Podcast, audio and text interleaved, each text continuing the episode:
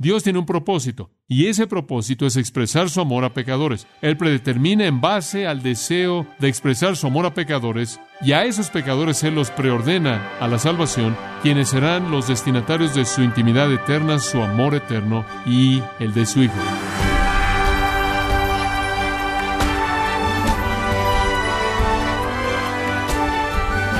Bienvenido a esta edición de Gracia a vosotros con el pastor John MacArthur.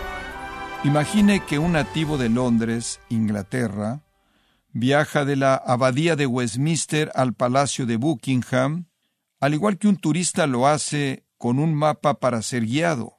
Si ambas personas llegan a su destino, podría decirse que todos tenían el conocimiento previo para llegar allí, aunque no se puede decir que el turista conocía mejor el diseño de Londres que el residente del lugar. Dependiendo del contexto, el término presciencia puede significar cosas muy diferentes. Pero cuando la Biblia habla acerca de la presencia de Dios, ¿qué significa exactamente? Yo le invito a que nos acompañe con el pastor John MacArthur en la serie titulada El dominio de Dios en gracia a vosotros. ¿Sabe usted lo que dice en Juan 3:3? No puedes entrar en mi reino. Nicodemo, un hombre no puede entrar en el reino de Dios a menos de que, ¿qué? Nazca de nuevo. ¿Cómo va usted a producir eso? ¿Cómo va usted a hacer eso? El profeta dice, ¿cambiará el leopardo sus manchas? No puede ser hecho. Usted no lo puede hacer. Ninguno puede venir a mí si el Padre que me envió no le trajere. Es imposible. Filipenses 1.29. Porque a vosotros, esto es tan bueno, porque a vosotros os ha sido concedido por causa de Cristo, no solo que creáis en Él, sino también que padezcáis por él. Escuche ese versículo. Dios le concedió a usted el privilegio de creer por causa de Cristo, para la gloria de Cristo, para el honor eterno de Cristo. Él le permitió que usted creyera. Usted no puede creer fuera de eso. Usted que está muerto en delitos y pecados. Bueno, si no significa previsión. ¿Qué significa? Bueno, algunas personas sugieren que significa preordenado. Simplemente significa que Él simplemente decreta, que Él simplemente dice, decreto que tal y tal va a ser salvo. Bueno, eso es verdad. Dice en 1 de Pedro 1, versículo 1, elegidos según la presencia de Dios Padre. Algunas personas creen que eso simplemente significa que Él simplemente preordenó, pero hay más en ese concepto que eso. Contiene ese concepto, en la doctrina de la predestinación contiene ese concepto, aunque hay más que eso en la palabra presciencia o preconocimiento.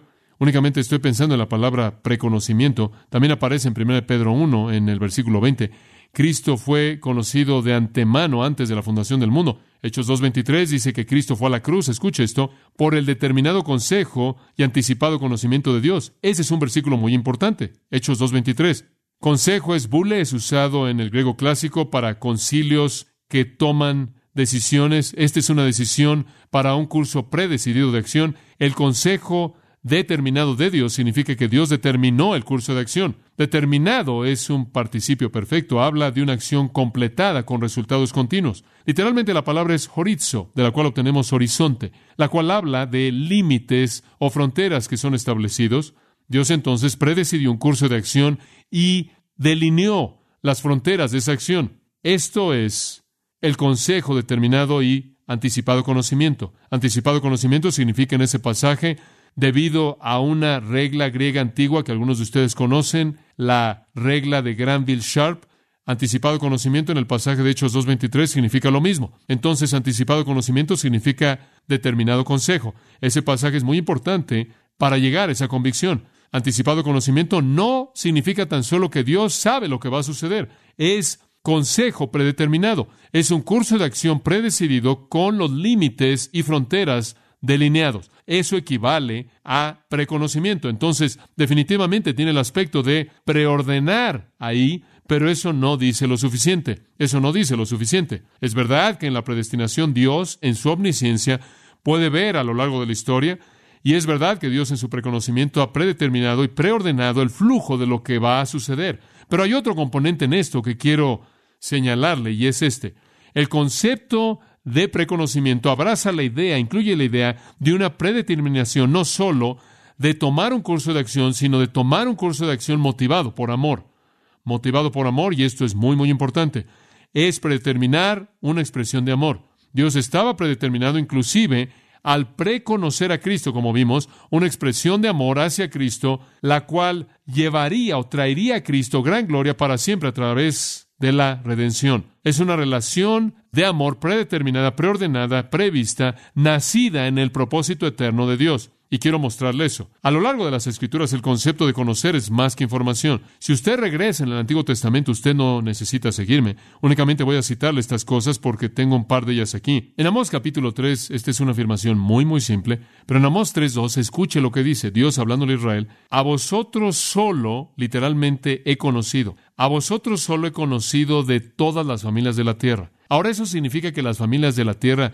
de todas las familias de la tierra, ellos son los únicos de los que él sabe algo? No, no es información aquí, es predeterminación. De hecho, una versión traduce la palabra conocer aquí como escogido. Entonces, ahí está ese aspecto de preordenación, pero detrás de la idea de conocer hay una verdad muy íntima. Por ejemplo, si usted regresa hasta el libro de Génesis y dice, Caín conoció a su esposa. Ahora eso significa más que él sabía quién era ella o dónde estaba o cómo ella era, porque lo sigue al decir, y conoció Caín a su esposa y ella dio a luz un hijo. La palabra conocer en cierta manera es usada como un eufemismo en las escrituras para expresar la más íntima de las expresiones de amor. Y José, usted recordará, en el Nuevo Testamento fue conmovido cuando María estuvo embarazada porque él nunca la había conocido. Él nunca la había conocido. El concepto de conocer entonces conlleva ese amor hermoso, íntimo, que une a dos personas. Tiene la idea de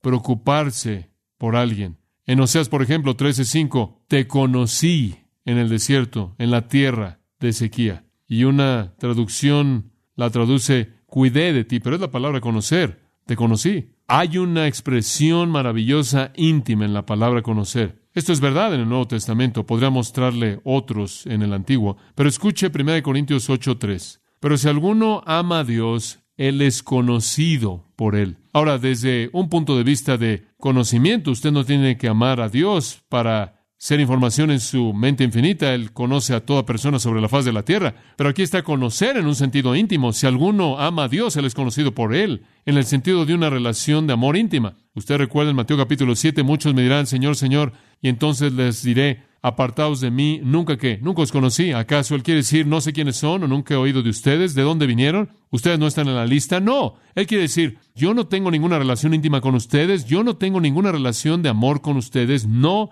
les pertenezco a ustedes y ustedes no me pertenecen a mí. Gálatas 4:9. Ahora que habéis llegado a conocer a Dios, me encanta esto, o más bien, habéis sido llegados a ser conocidos por Dios. Cuando usted se convierte en cristiano, usted llega a ser conocido por Dios, no como información, sino en intimidad. Juan 10:14.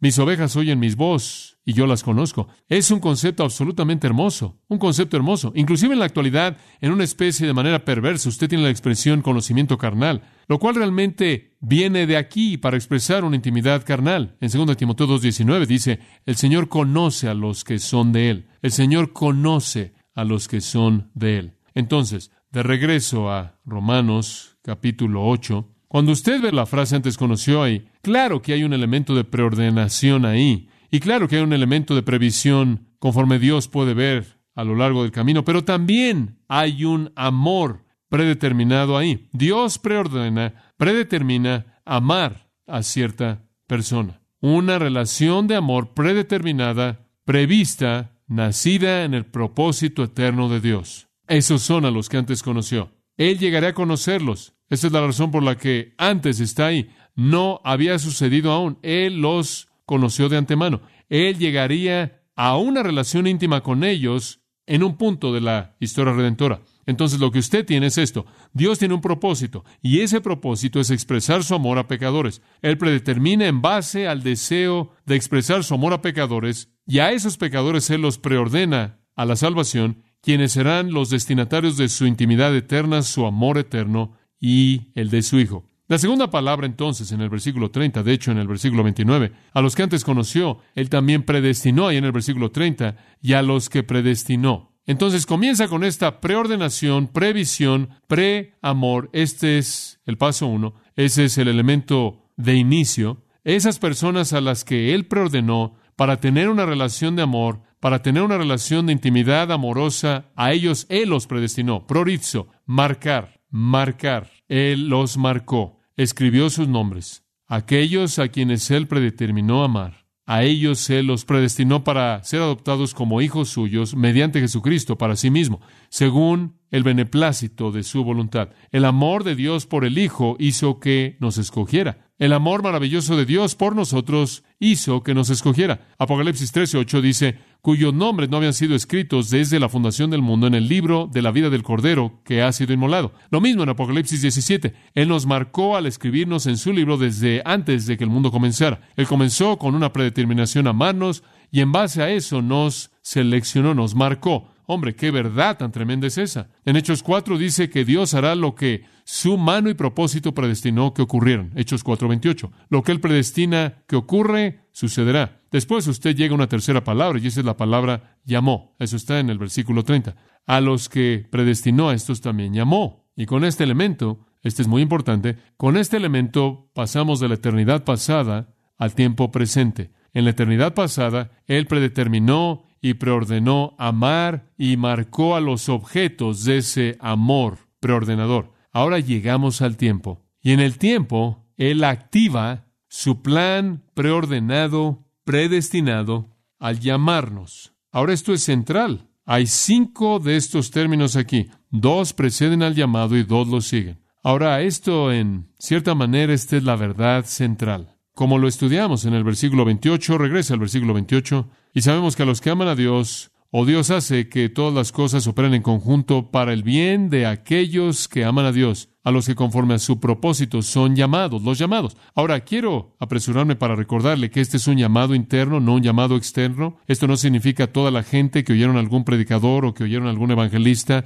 Este es un llamado interno, este es el llamado Salvador, Redentor. Esto es Juan 6:44. Este es el Padre atrayendo. Es un llamado Salvador, Redentor, y es realizado en el tiempo y es realizado a través de la predicación del Evangelio, pero por el Espíritu de Dios. Entonces Dios predeterminó y preordenó establecer su amor sobre algunos hombres y mujeres, marcó específicamente quiénes serían, eso es predestinación, y después en el tiempo Él nos llamó. Él nos llamó para ser suyos, Él nos llamó para ser apartados, santos. Romanos 1.7, Él nos llamó a ser santos, eso es apartados para la santidad en el versículo 11 de Romanos 9, dice, hablando de Jacob y Esaú, los gemelos no habían aún nacido, ni habían hecho aún ni bien ni mal, para que el propósito de Dios conforme a la elección permaneciese, no por las obras, sino por aquel que, que, que llama. Antes de que nacieran, Dios determinó a quién llamaría Él.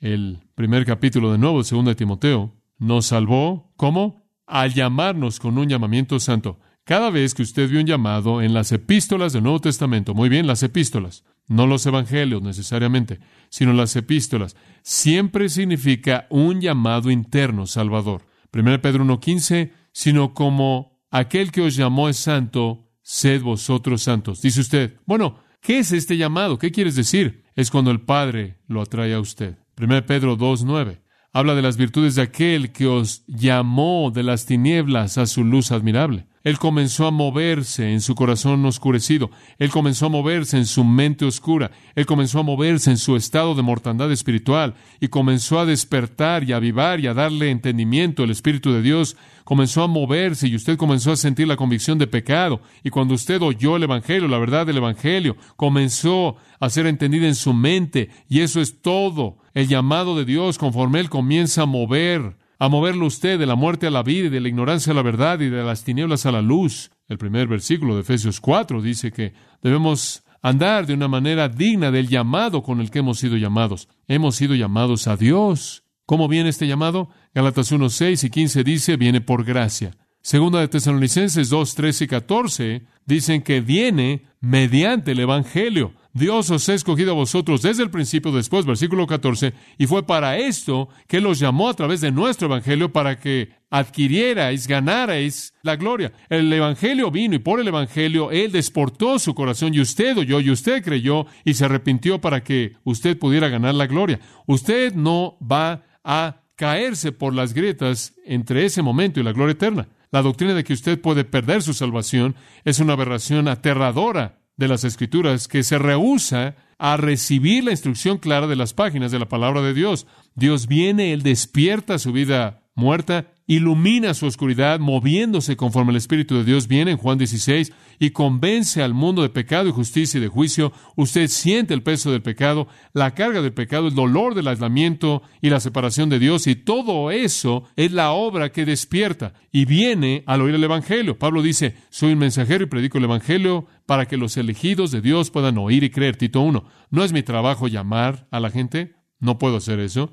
Mi trabajo simplemente consiste en presentar la verdad del Evangelio, porque la fe viene al oír la palabra. El llamado de Dios ocurre en un contexto de un entendimiento del Evangelio. Usted podría oírlo de un predicador, usted podría oírlo de un maestro, podría leerlo en un libro, podría oírlo de las páginas de las Escrituras, a partir del testimonio de un amigo o un miembro de familia, pero la convicción de pecado y el deseo por la justicia y una comprensión del perdón y el entendimiento de la muerte y resurrección de Jesucristo, cuando el corazón responde a todo eso, ese es el llamado de Dios, a quien Él predeterminó y preordenó amar eternamente, Él marcó como predestinados para que fueran hasta la gloria y fueran conformados a la imagen de Jesucristo. Ese fue el plan antes de que el tiempo comenzara. Después en el tiempo Él ha estado llamando, llamando, llamando, llamando y a todos a los que Él ha ordenado que oigan el llamado y crean. Y después viene el cuarto gran término. No necesitamos pasar mucho tiempo en este, aunque podríamos pasar años en este.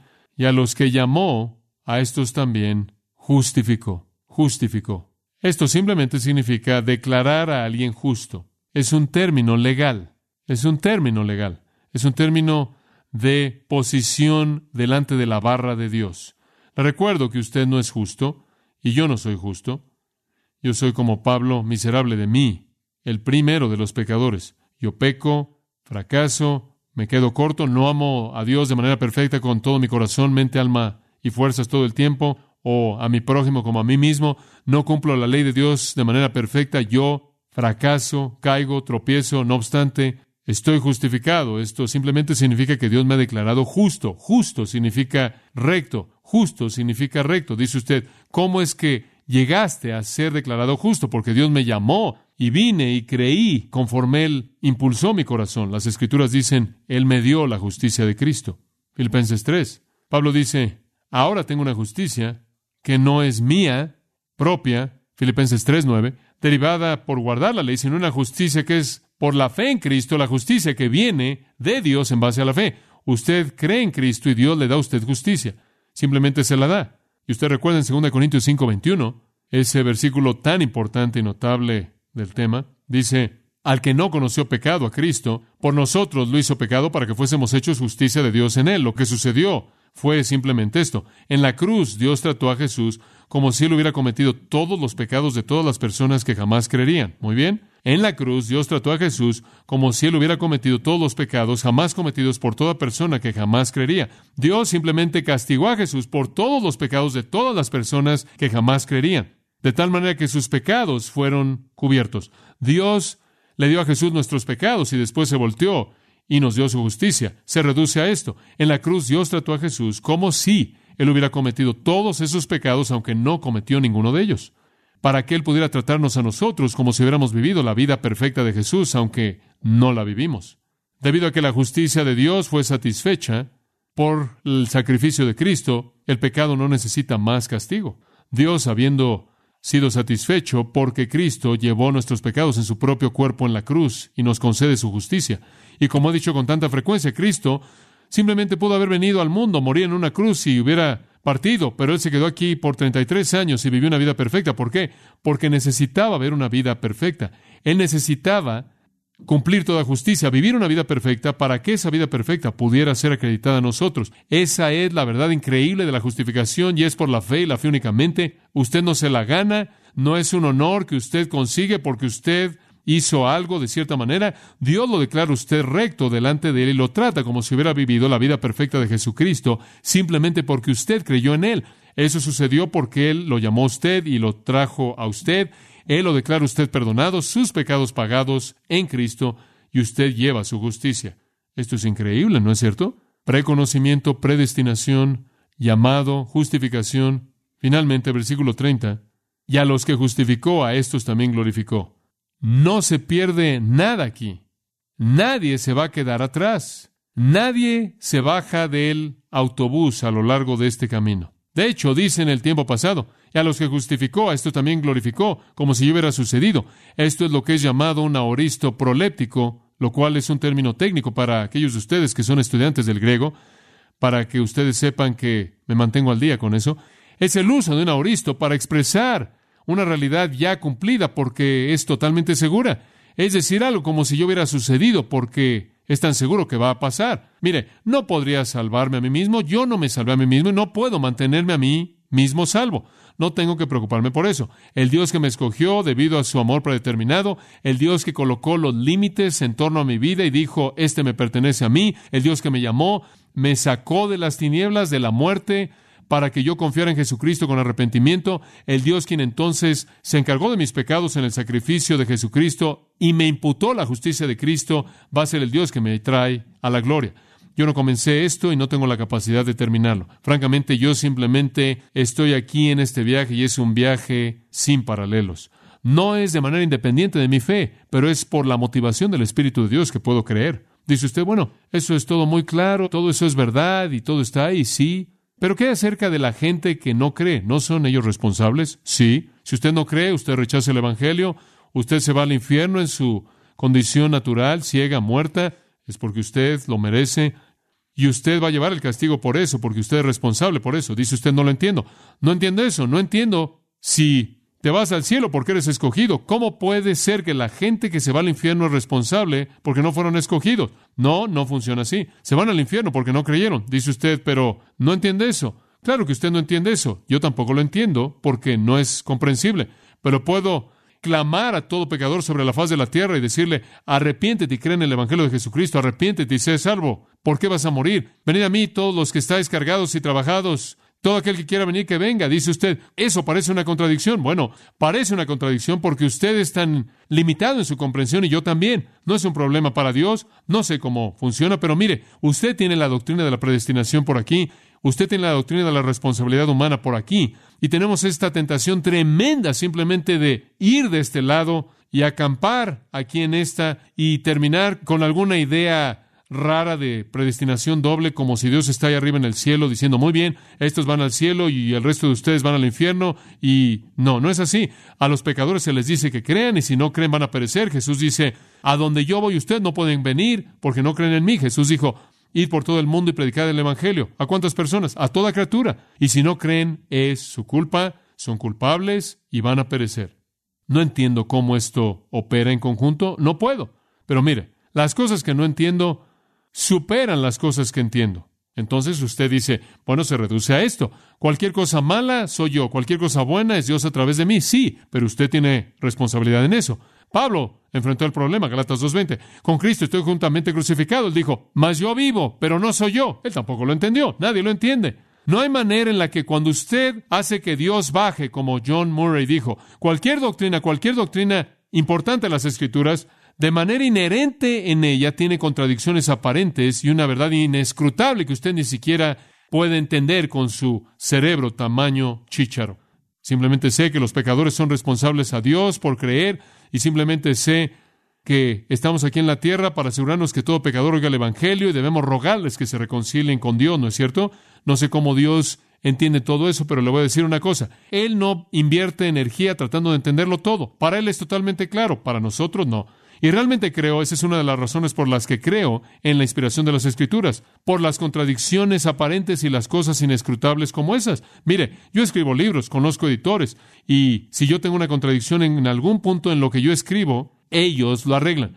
Y existen estas verdades masivas, incomprensibles, inescrutables aquí, que nadie jamás ha tocado porque esta es la palabra del Dios viviente. Y una de las razones por las que yo sé que Dios escribió la Biblia es porque esas cosas están ahí que van mucho más allá de la capacidad del entendimiento humano.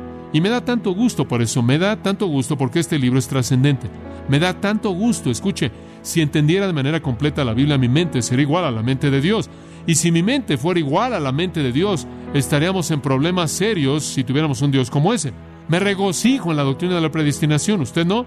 Me da, dice usted, bueno, ¿Acaso eso no te hace flojo en el evangelismo? En absoluto. Estoy tan emocionado con este plan, estoy tan emocionado, tan abrumado, estoy tan agradecido por él y se me garantiza éxito en mis esfuerzos como un evangelista y predicador, ¿no es cierto? Porque va a suceder como Dios determinó que sucediera. No estoy tratando de cambiar el plan de Dios, pero qué emociones estar involucrado en un plan que será cumplido.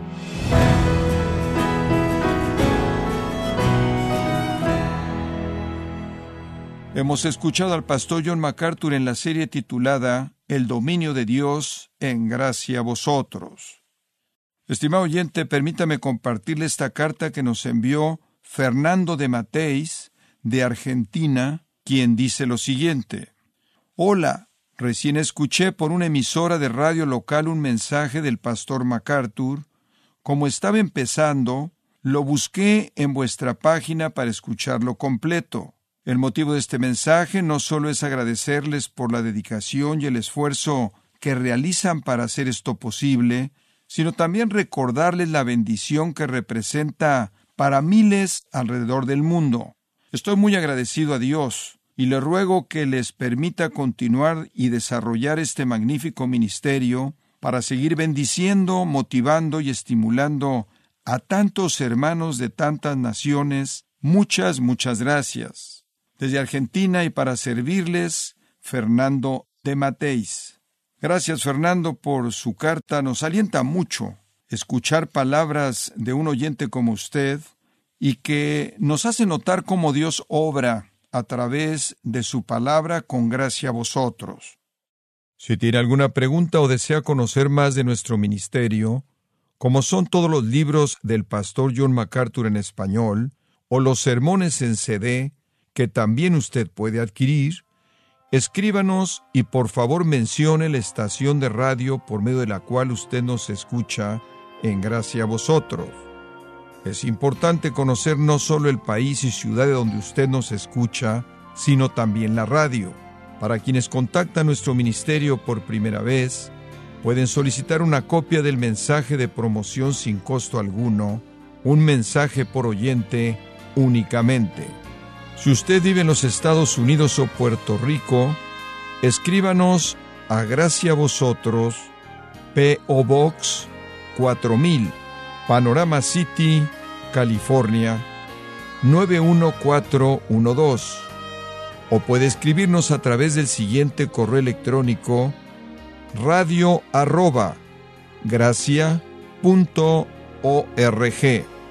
En nombre del pastor John MacArthur, de nuestra asistente administrativa Jessica Fonseca, así como del personal, queremos darle las gracias invitándole para que nos acompañe en la próxima edición y juntos continuar desatando la verdad de Dios un versículo a la vez, en gracia a vosotros.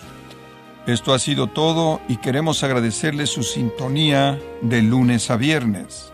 Y en nombre de John MacArthur y del personal de este organismo, invitarle para que nos acompañe en la próxima edición y así juntos continuar desatando la verdad de Dios un versículo a la vez en gracia a vosotros.